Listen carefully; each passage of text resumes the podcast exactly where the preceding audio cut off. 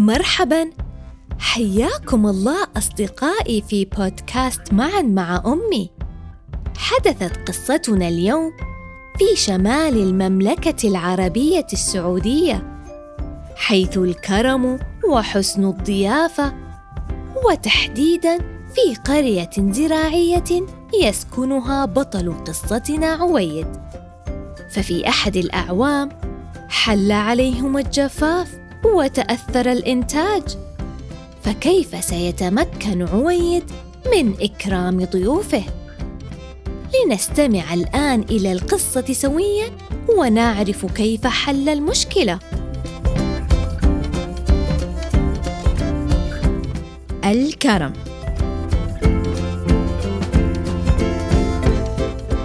في أحد قرى شمال المملكة التي كانت تتميز بأراضيها الخصبة والكريمة الوافرة بالخيرات والعطايا وانتشار مزارع التمور وأشجار الليمون والرمان. عاش شاب اسمه عويد بن منادي. كانت هذه القرية ارضا كريمة وكان أهلها أهل كرم ونبل وعطاء. فكان للضيف مكانته وكان إكرامه لزاما وواجبا. فهي دار حاتم الطائي الذي اشتهر بكرمه وحسن ضيافته. إلا أنه وفي أحد السنوات حل الجفاف على الأراضي فأتلف الثمار والمزروعات.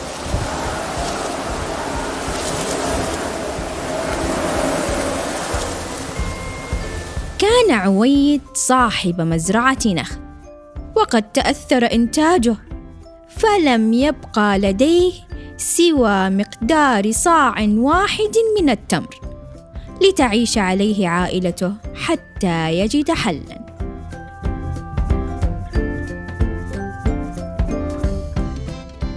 في أحد الأيام دق عليه جاره الباب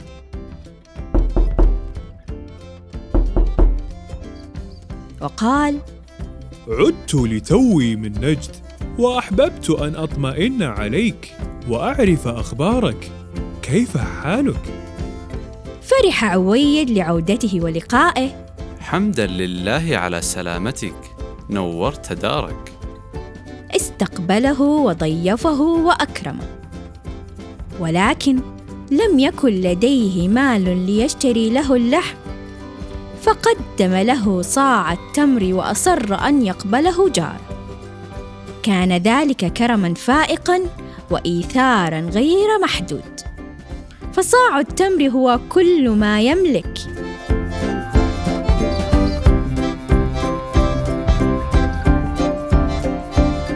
حين عاد الجار إلى المنزل حدث زوجته.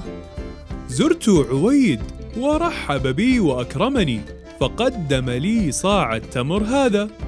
خذيه واطعمي منه الصغار. أخذت زوجته صاع التمر وفرحت به كثيرا. وبعد عدة ساعات دق الباب.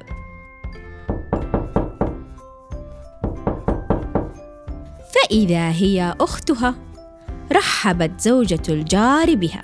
أهلا باختي العزيزة. مجيئك أسعدنا. لا تحرمين طلتك البهية في منزلنا. فضيفتها وأكرمتها وقدمت لها صاع التمر نفسه. فأخذت الأخت صاع التمر وكذلك قدمته لابنة عمها إكراما لها عندما زارتها.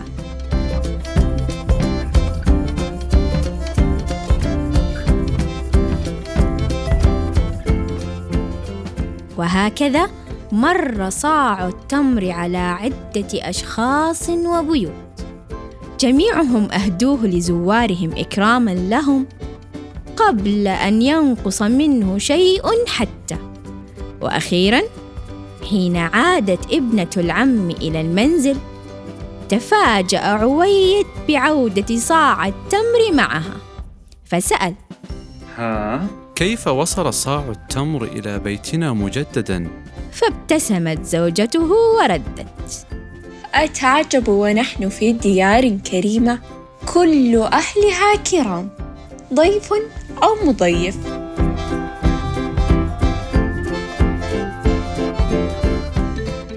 بعد سماعنا لقصة مليئة بالعطاء عرفنا أن الإيثار من أساسيات الكرم. لذا فكروا مع ماما ودونوا صفات الشخص الكريم. ولا ننسى أخيراً ما اعتدنا على فعله. هيا فلنحضن أنفسنا ونردد سوياً. أنا كريم. أنا معطاء. أحب نفسي. وأحب المشاركة. أنا قارئ اليوم؟ أنا قائد الغد. شكرا لكم على حسن استماعكم. نلقاكم مجددا في بودكاست معا مع أمي من إثراء. دمتم في أمان الله.